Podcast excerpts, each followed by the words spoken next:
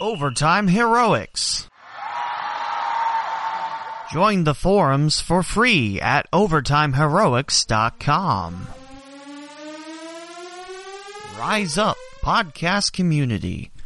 bit.ly slash rise up pod community.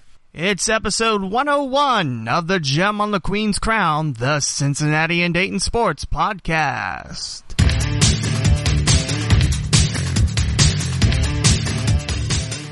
Welcome to another installment of the Gem on the Queen's Crown, the Cincinnati and Dayton Sports Podcast.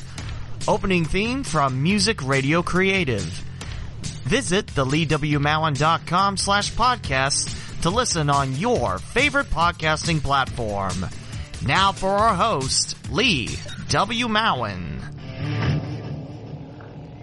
Welcome back, sports fans, to the local CinDay Sports Podcast, talking Cincinnati and Dayton, Ohio sports, with a little touch of pro Columbus, Ohio sports mixed in, because why not?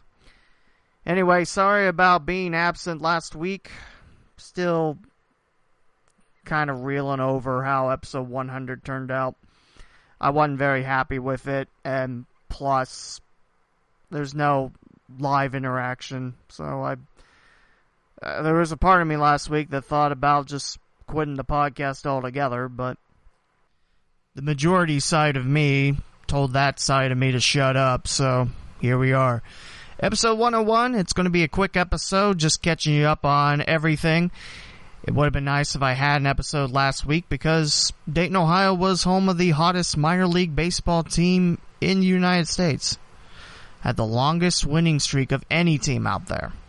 And it ended at 10, and now it's the All Star break. I'm talking about the Dayton Dragons. The first half is over with. A very tough first half, and so tough, in fact, that only one, only one Dayton Dragon got to go to the All Star game, which is tonight in South Bend, Indiana. That would be catcher Pabel Manzanero. He actually had a pretty good half. Solid bat, solid defense behind the plate when he gets a chance behind the plate, but mostly as the first baseman, sometimes as the DH. Shares the catching duties with Jay Schuyler, who also has a pretty good bat, and also Morgan Lofstrom, whose bat has caught on fire as of late. The Dayton Dragons, as I mentioned in previous episodes, uh, not a great first half. Had a really solid string of 10 straight wins, including two sweeps and four series wins. The Dragons finished seventh out of an eight team Eastern Division, out of a 16 team Midwest League. Dragons finished 28 and 42 overall, which is good enough for a 40% winning percentage did lose their last game of the first half and the last series of the first half at Great Lakes, who was the first team to clinch a spot in the playoffs for the Eastern Division. What's fun about that streak is the Dragons finished their last 10 7 and 3, much like Great Lakes, and only two of our teams had similar marks, and only one team had an 8 and 2 mark, that be Cedar Rapids. Dragons really started to gel after Miles Gordon was sent back down to Dayton. Uh, Miles Gordon's one of the prospects in the Cincinnati Reds system. Good bat, good defense in the outfield for now the Dragons. Suffered a bad injury last year that knocked him out of competition after two months and was swinging a 439 bat at one point. Has cooled off since then, but until what would it be? The at Great Lakes series, the Dragons did not lose with Gordon in the lineup. So having that exciting bolt of energy definitely helped. Like I mentioned, 10 straight wins, including a series sweep at West Michigan. They're the Tigers affiliate and a four game sweep of the Fort Wayne Tin Caps at home, the single A of San Diego, and a series win against the same West Michigan Whitecaps. Before that, the Dragons picked up a two game series win at home against South Bend, the Cubs affiliate. What is in store for the second half? Well, right now, as we quickly stroll through the league transactions and find out if Cincinnati made any moves up or down. And a quick look will tell me no. There's a lot of transactions, and it's not just based on one team. There was one Cincinnati one, as third baseman Mario Bautista is with the AZL, that's Arizona League Reds, on a rehab assignment. He should be back in Dayton. Maybe not this home series against Lansing, but possibly next week. I think this Dragons team can compete. And if you're wondering why I'm saying a 28 and 42 team can compete for the playoffs, well, to tell you a little bit about the Midwest League, once the two teams, which is Great Lakes, the Dodgers single A, and Cleveland's Lake County Captains, they have clinch spots, meaning they can't double clinch. They can have the best record in that second half as well, but they can't clinch two spots.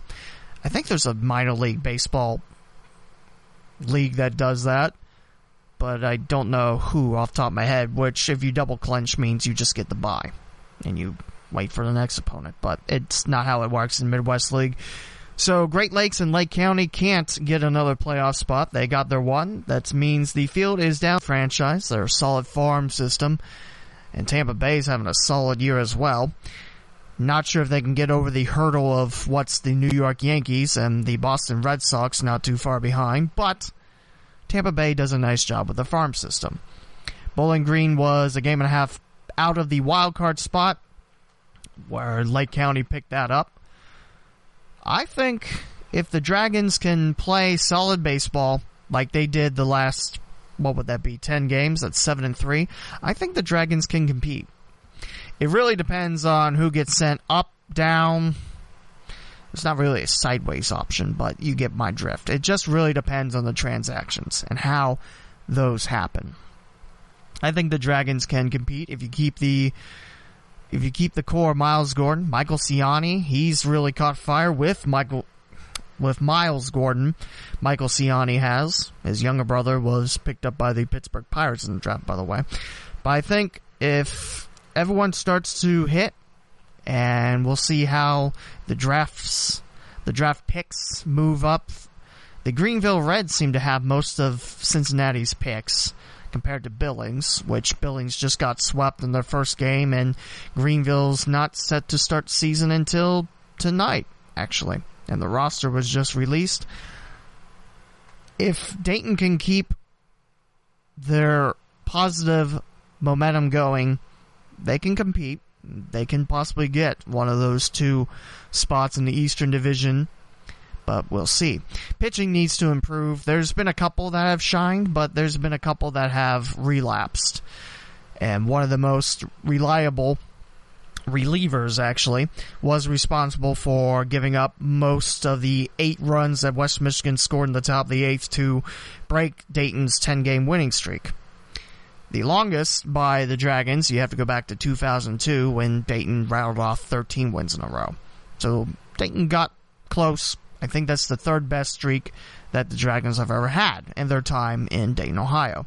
That's not counting their time in Rockford, Illinois.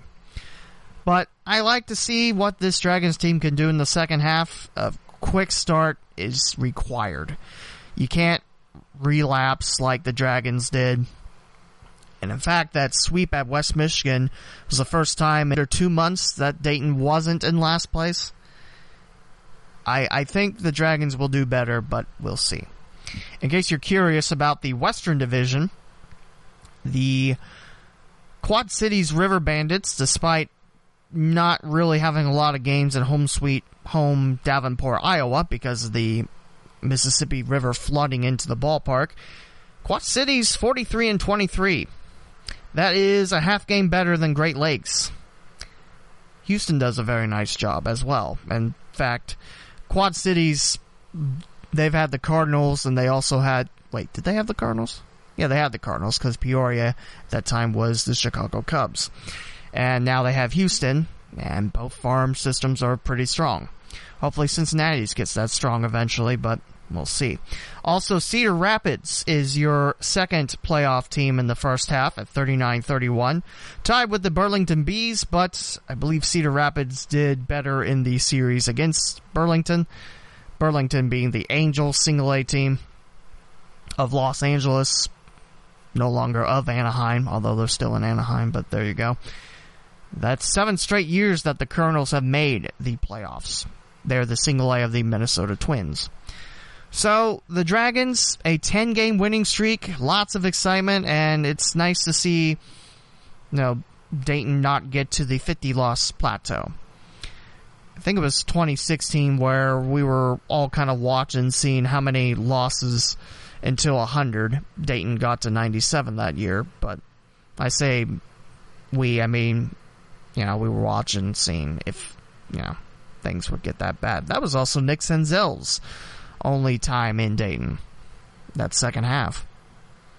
Wonder what he's doing. Oh, yeah, he's with the Reds, and he's awesome. We'll talk a little bit about the Reds after the break. We're going to stick with Dayton, and we're going to talk about Dayton Dutch Lions soccer. Now, Dayton Dutch Lions soccer started late May, and as you might know, I'm their public address announcer, and tonight there is a women's game versus the Cleveland Ambassadors. That is a pretty big name. In fact, on the scoreboard, it, they're probably just going to have to be known as Cle or Dors. D O R S. I'll decide that when I get there. Anyway, Dutch Lions, the men's team, solid season thus far. They will host first place Chicago FC United tomorrow. Fell quickly 2 0 in their last home battle with Chicago FC United. Managed to get a goal late in the second half, but it was too little too late, and Dayton dropped that contest with Chicago FC United. Currently 3 and 3 on the year. Picked up a big win at Flint City last week. That's the former Michigan Bucks team. Tate Robertson, very strong midfielder. Tristan Lyle, former Wright State Raider. What's nice about Dutch Lions soccer is if you follow local college soccer, there's a lot of local names that'll pop out right at you. There's a couple names. Jake Stovall, former Wright State Raider, now part of the coaching staff with the Centerville Elks. He's in the mix. I mean, last year the crew drafted a Dayton Dutch Lion in J.J. Williams out of UK. That's University of Kentucky, not United Kingdom. There's not a lot of soccer left. What stinks about both sides is you blink and the season's over. I mean, the last game for Dayton is on the road at Flint City again, July 13th, where the season begins May 18th. The season goes quick. If you don't stop and pay attention now, you might miss it. Whereas the women's side in the WPSL, a lot more local players on there, and a lot more local teams like Cincinnati's got a team, Dayton, Motor City B, Detroit area, Ann Arbor, Cleveland. I want to say Toledo had a team, but that's not sounding right. But you get my drift. That's a 10 game slate. 10 match slate, sorry. A 10 match slate for the WPSL side, which we'll talk about. The women's side, they won their first match quite beautifully against Ann Arbor FC, Lumberjills 5 to 2, but since then have been on a five match slide. Lost the two games in Michigan to AAFC 3 0 and Motor City 6 0 before dropping a contest with Cincinnati 3 0, where we didn't get the number for the other team until about three minutes to go, and I almost twisted my ankle and I did fall on my butt because it was a rainy day.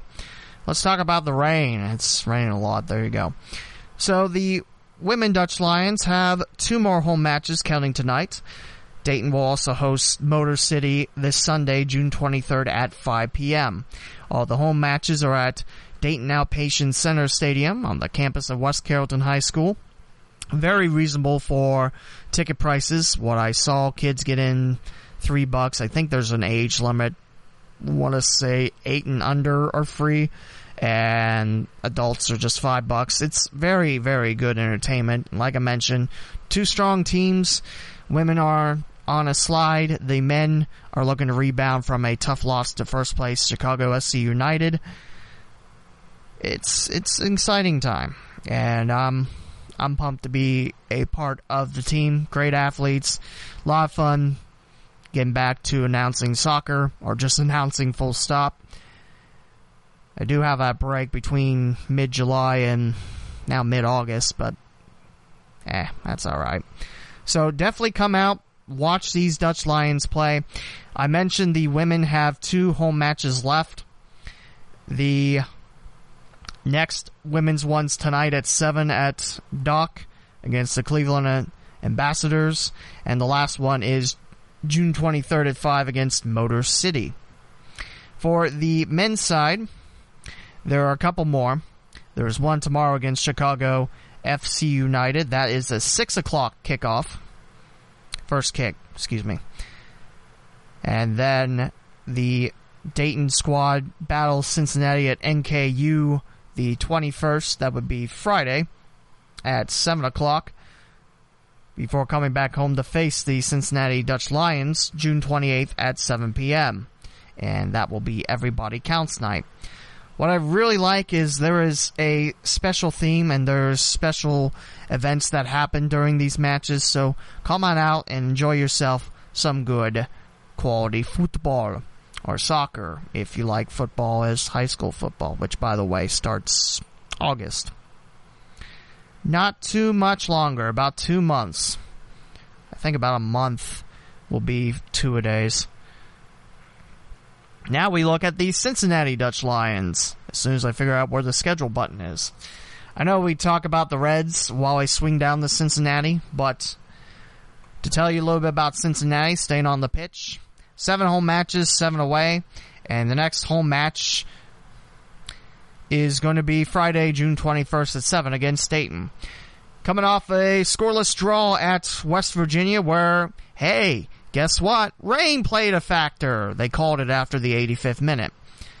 From what I saw on Twitter, which by the way, the gentleman that does that does very, very solid work and is quick with the keyboard. I mean, when he was there for the first Cincy at Dayton game match, I just hear him typing along like he's he's got away with the keyboard. That's very impressive. Which, by the way, if you like to follow on Twitter, um, Dragons is Dragons Baseball. Uh, Dayton Dutch Lions on Twitter is Dayton Dutch Lion, and Cincinnati Dutch Lions are Cincinnati DLFC. Like I mentioned, next home match is against the Dayton foes Friday, June 21st. And then the next one is June 30th, Sunday at 7 against the Flint City Bucks. And that's the last home match of the regular season for Cincy. They will be at Dayton Friday, June 28th at 7 p.m. Looking forward to that match because it is a good local squad. The Dayton Dutch Lions, they have three wins, two losses, and three draws. That's currently their record. They're in a very competitive Great Lakes division with Dayton, Flint City, also Chicago FC United, their first year in the Great Lakes and also the West Virginia Alliance FC.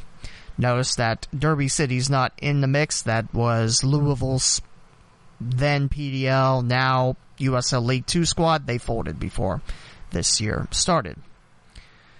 And like I mentioned, they play at Northern Kentucky University. Cincinnati's Dutch Lions do at 500 Louis B. Nunn Drive, Highland Heights, Kentucky.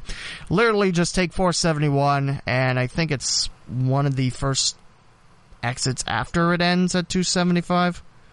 I think. It's been a while since I've been at NKU. Beautiful pitch. Beautiful scenery there.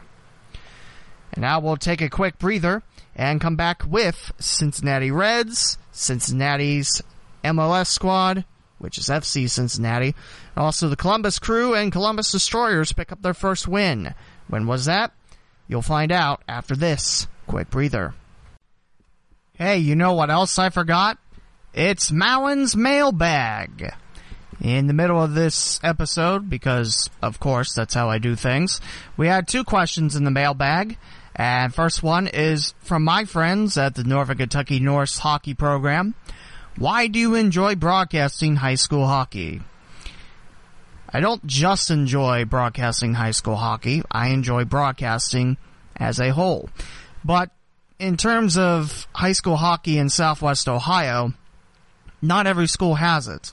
In fact, there's a lot of schools that don't have it compared to the schools that do have hockey. So it feels like a closer knit family. You get to meet so many people, learn about their stories, and that's always a treat.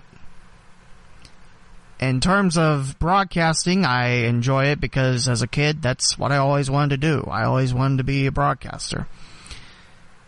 I mean, since leaving college, would I think this trek would be as difficult as it's been?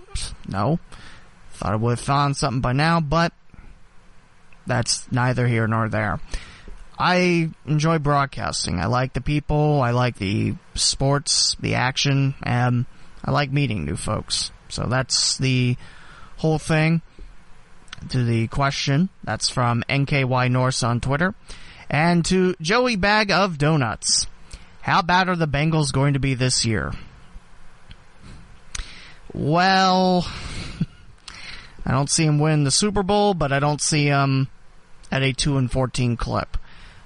Do I see them under 500? Probably. Probably 6 and 10, 7 and 9. It's my stab at it. I want these Bengals to do well, and I think the culture is changing, but culture change only takes you so far. I mean, the AFC North, I mean, Cleveland's starting to stack up and look like, you know, an actual football franchise. then who's going to be the punching bag? I hope not the Bengals. Pittsburgh, I mean, you lost Antonio Brown to the Raiders. Well, lost gang to some Steelers fans' views. I had to record because I said Antonio Bryant. Wrong! Antonio Brown is no longer there, but I think Juju will step up. Smith Schuster, not Juju, who's on the beat, apparently. I think Smith Schuster sets up, will be a nice WR1. I think James Conner has a strong second year. I mean, I do worry about the other running backs coming in and taking over some of Conner's snaps. I mean, Pittsburgh's there. I think the defense has been stacked. Baltimore is Baltimore. I mean, they're solid. Just waiting to see what Lamar Jackson does in his sophomore season with the Ravens. It's still a tough AFC North. I don't think they're going to be putrid, but I don't think they're going to have a winning season either. We shall see. And that concludes Mowen's mailbag. On to part two of episode 101. Hey, did you enjoy that break? Well, good. Anyway, a little piece of news that slipped out yesterday from Dayton Daily News Sports, Dayton Sports on Twitter. Bengals to open training camp with practice July 27th at Welcome Stadium in Dayton. In case you're interested in such things, which I am, visit Bengals.com. I believe they have everything there. I think parking you have to pay for, but to get to see the Bengals at Welcome Stadium, that's pretty cool. In fact, I think they go a couple places, and it's open to the public, so I think they go a couple places with open to the public practices type of thing. So July 27th, and I believe the players start practicing around 2 p.m. If I remember the release the other day. So now we talk about Cincinnati Reds. The team that frustrates you, but when they win, it's satisfying. Currently 32 and 38 overall, not in last place in the NL Central. That would be the Pittsburgh Pirates, a half game back of the Reds with one more loss, 32-39 is Pittsburgh. But the Reds are 4 and 6 in the last 10, however picked up a pretty big win against the Houston Astros, 3 to 2 last night. Nick Senzel bringing home some runs. And Michael Lorenzen shutting the door after manager David Bell pulled Raisel Iglesias off the mound. The next run scored by the Reds, which will probably be tonight, will be Cincinnati's 300th on the season. which would be the fifth team to do so in the NL Central. However, the Reds still have given up 260 runs, and that's still the lowest in the NL. And looking through the AL, 242 by Tampa Bay. That's not bad. I mean, the pitching is there, the hitting just needs to get it together. I think you have a pretty solid Cincinnati squad. Seven games back of first place Milwaukee. Brewers are 40 and 32. And six and a half back of the Chicago Cubs for a wild card spot. I think the Reds are doing okay. I mean, last year, do you remember what the Reds did this time? Mostly lost. And yes, I'll bring up 3 and 18 again, but there you go.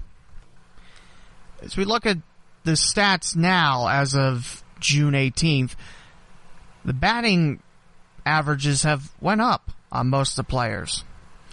I mean, take a look at Jose Iglesias, who's still one of my favorite ads on the team, along with Derek Dietrich.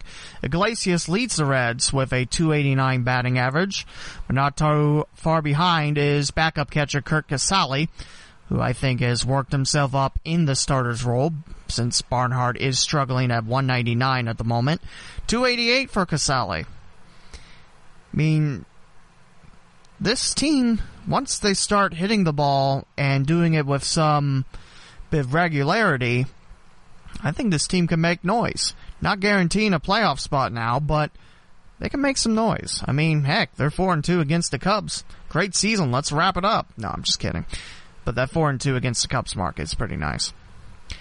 Looking at the batting averages, I mean, Nick Senzel, 266. His first season with the Reds. Suarez, 43 RBIs to lead the squad, just in second place behind with six less. Derek Dietrich at 37. This Reds team can make some noise. And are they a frustrating bunch? Yeah. I didn't think that the Reds should have lost that series against the Texas Rangers at home, but credit Texas, they got on the board first all three games and the Reds made it battle that Sunday. Yeah, it was Sunday. And we go to the pitching, like I mentioned, least amount of runs given up in the NL, second least in the entire majors, only behind Tampa Bay. Looking at the ERAs, they're not too shabby. I mean, your highest one is 5.96. That's Wandy Peralta.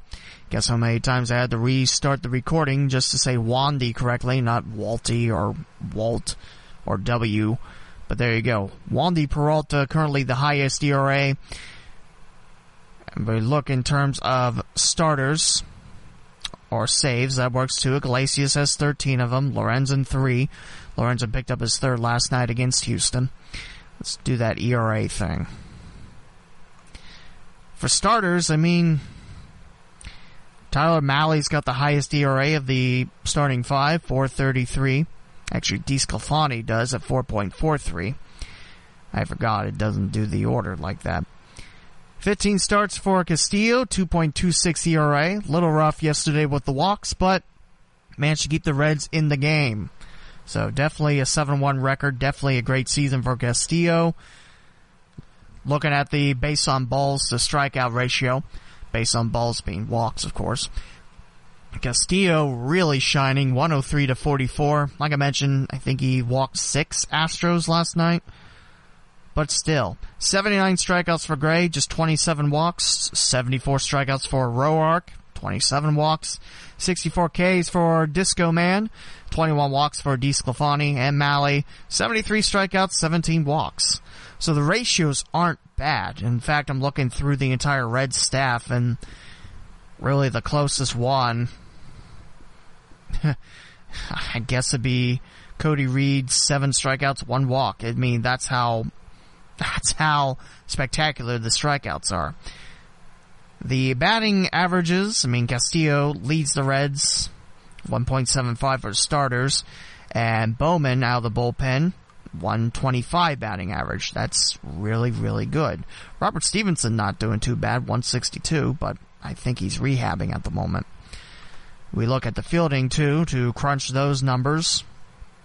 In terms of errors, you have Suarez with eight, Peraza with four, Votto with four, Iglesias with three, Farmer with two, Farmer playing mostly second base. I think he's a catcher by trade, but he fits in whatever he can. Two on pitcher Gray, two on Senzel. Remember, Senzel is not an outfielder by trade. He's a third baseman and an infielder by trade, but he said, hey, whatever it takes.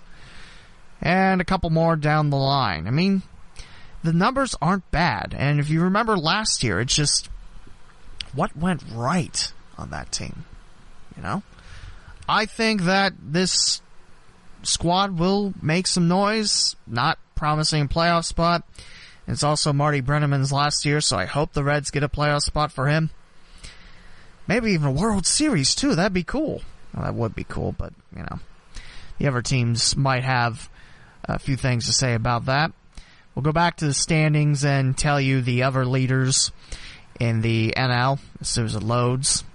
Milwaukee, like I mentioned, leading the NL Central 40 and 32. Atlanta leading the NL East 43 and 30. And three games up on Philadelphia. Harper is not worth that much. Oh, I'm sorry, that just slipped out. Harper is not worth that much money. But there you go. Philly, seven games over 500 in second place. Then it's New York, Washington, Miami. Who's got 45 losses. That's the most out of the NL. And we look at the West. Dodgers 48-25. They're in first place by whopping 10 games over Colorado and Arizona. San Diego, one game under 500. The Padres have turned it around. There's a lot of names that I see from my Padre following friends on Twitter. And there's Tatis Jr. I mean, there's a lot of former Fort Wayne tin caps like, hey, I saw you in Dayton when you were a tin cap and your number font was atrocious. Also, a special thank you to the Fort Wayne Tin Caps for wearing those jerseys with that special number font the entire series. But I digress. In the American League, New York Yankees leading the East 44 and 27. Tampa Bay a game and a half back 43-29. Minnesota leading the Central at 47-24. It's amazing what Baldelli and the Twins are able to do with this turnaround.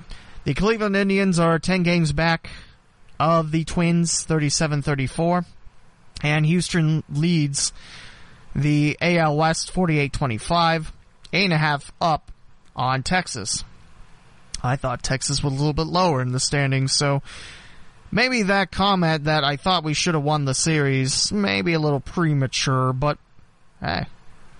Oakland's in third place, LA Angels in fourth place, Seattle after that great start to the season have plummeted to fifth. That would be last place. So that's your MLB look. Talked a little bit about Dayton Dragons in part one, and I think the Dragons can make it to the playoffs, but they have five other teams looming nearby out of the possible six teams I can get it now. And now we talk about Major League Soccer. We look at the standings, and if you're a fan of either Ohio squad, there's not a lot of good news for you. FC Cincinnati is in last place. They're picking up 0.69 of a point per game. Here come all the nice comments, but there you go. Three wins, 11 losses, and two draws for FC Cincinnati. Columbus is not doing so well either. They are just six points up on FC Cincinnati, one point up on New England. The crew have really tumbled as of late too. Five wins, nine losses, two draws. Not great to see both Ohio squads in the bottom of the Eastern Conference of the MLS. But with FC Cincinnati, you kind of were you expecting a cup run first year? I don't know what I was expecting anymore, but I wasn't expecting last place. In case you're wondering who are in the playoff circle, it's Philadelphia, Montreal, DC United, Atlanta United, New York Red Bulls, New York City FC, and Toronto FC outside the bubble, along with Columbus and FC Cincinnati, Orlando City, Chicago, and New England. Take a look at the West. The Los Angeles Football Club, followed by the LA Galaxy. So LA has two winning soccer clubs in the Western Conference. Ahead of Seattle, Houston, FC Dallas, Minnesota, and Real Salt Lake. And in case you're curious who's not making the playoffs, the season ended today in the Western Conference. San Jose, Vancouver, Sporting Kansas City. You know, instead of the non-sporting Kansas City. Colorado and Portland. Colorado is no longer in the basement. Portland is. It's a little surprising, but the Rapids have turned it around.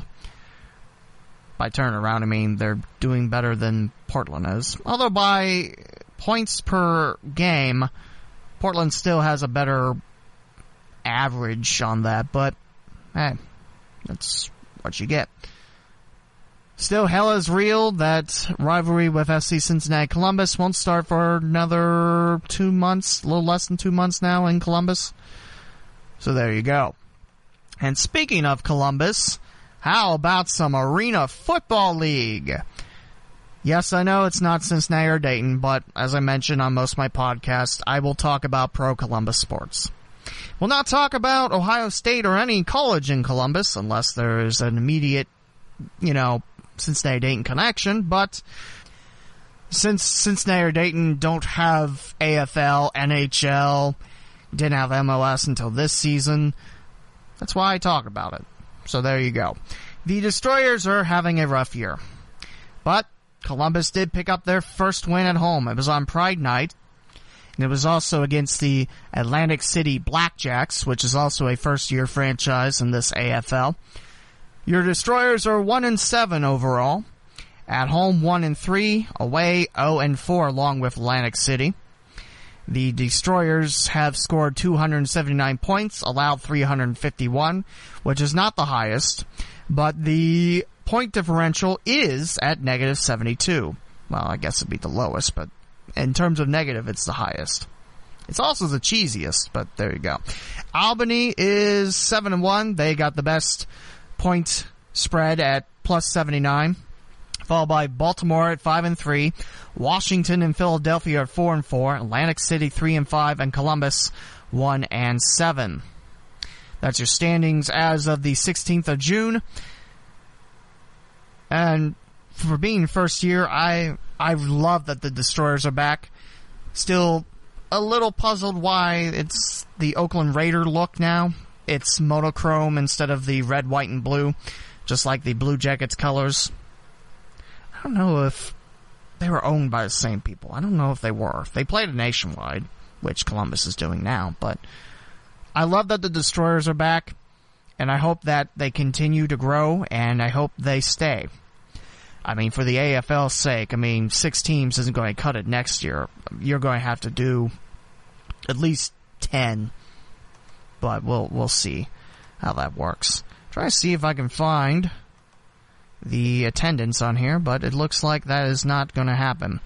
This is the start of week nine on Thursday. Baltimore is at Washington. I believe that's right. Atlantic City is at Albany, and Philadelphia is at Columbus. And then the Destroyers will have the early game week 10 next week, the 28th against Baltimore. In case you do want to see the destroyers, they're on local TV in Columbus, but I think they're also on ESPN three. I think might be ESPN plus, but they're at nationwide. I think tickets are really reasonable. I'd like to see them or at least get some gear before the season's over, but I don't know if that's in the cards. Tough start, but I hope that the destroyers are here to stay. And lastly, to kick off episode 101 and finish it off in style, congrats go out to the Coldwater Cavaliers. They won their seventh Division III baseball state championship. And congratulations to the Chaminade Julienne Eagles for winning their second straight Division II baseball state championship. That's a way to go after a very long, successful career for head coach Mike Barhorst. Always nice to see the local teams do well, and that's something that this podcast tries to celebrate. And that will do it for episode 101. Episode 102 is scheduled to be next week. Thought about doing a two episode week to catch up this week, but uh, no, it's not on the cards, especially my work schedule. It, it, it just won't work. So we'll talk to you again for episode 102. Please visit the forums and the wonderful folks at OvertimeHeroics.com, as this is now part of the Overtime Heroics podcasting network. Great bunch of folks, similar minds. We love sports and we don't care who knows compared to that guy, Steve. Of course, guy is another word, but I can't say that word on here because, you know, it's a clean podcast. It's for families. It's for everyone. Spread the word. You can follow on Twitter at the Lee W. Mowen. That's where you can follow my crusade to bring you local sports and to overall be myself, I guess. I don't know how to finish that sentence.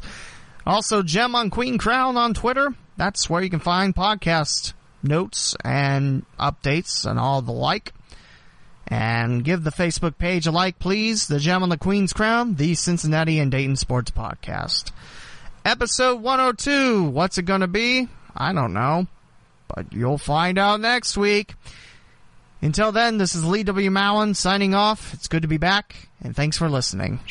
Overtime Heroics. Join the forums for free at OvertimeHeroics.com. Rise Up Podcast Community. bit.ly slash Rise Up Pod Community.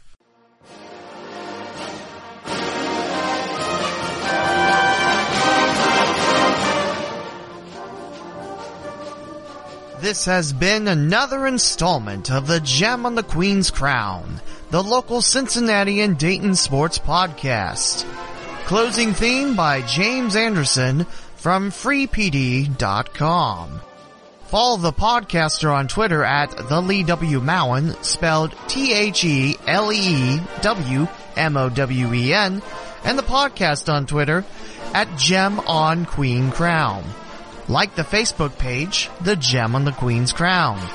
For every link and platform available to listen to the local CinDay Sports Podcast, please visit theleewmowen.com slash podcast. Would you like a question about sports answered on the podcast? Send a message on Twitter at either account or visit theleewmowen.com and click contact me and your question might be answered in a future episode. Thank you for listening and your support of this podcast.